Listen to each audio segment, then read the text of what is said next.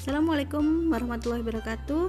Bersama saya kembali Rina Sugiartiningsih, guru bahasa Indonesia. Kita akan belajar mengenai teks novel.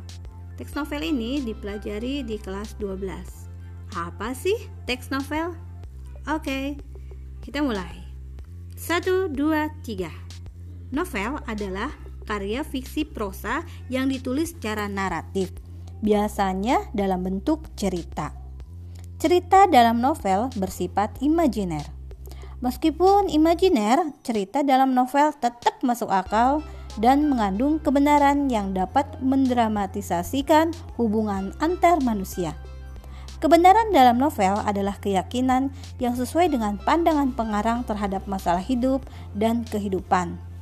Kebenaran dalam novel tidak harus sejalan dengan kebenaran yang berlaku di dunia nyata.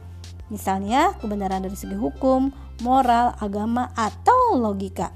Sesuatu yang tidak mungkin terjadi, bahkan dapat terjadi di dunia nyata, bisa menjadi benar di dalam cerita novel. Apa saja unsur-unsur pembangun novel? Yuk, simak podcast selanjutnya. Bye.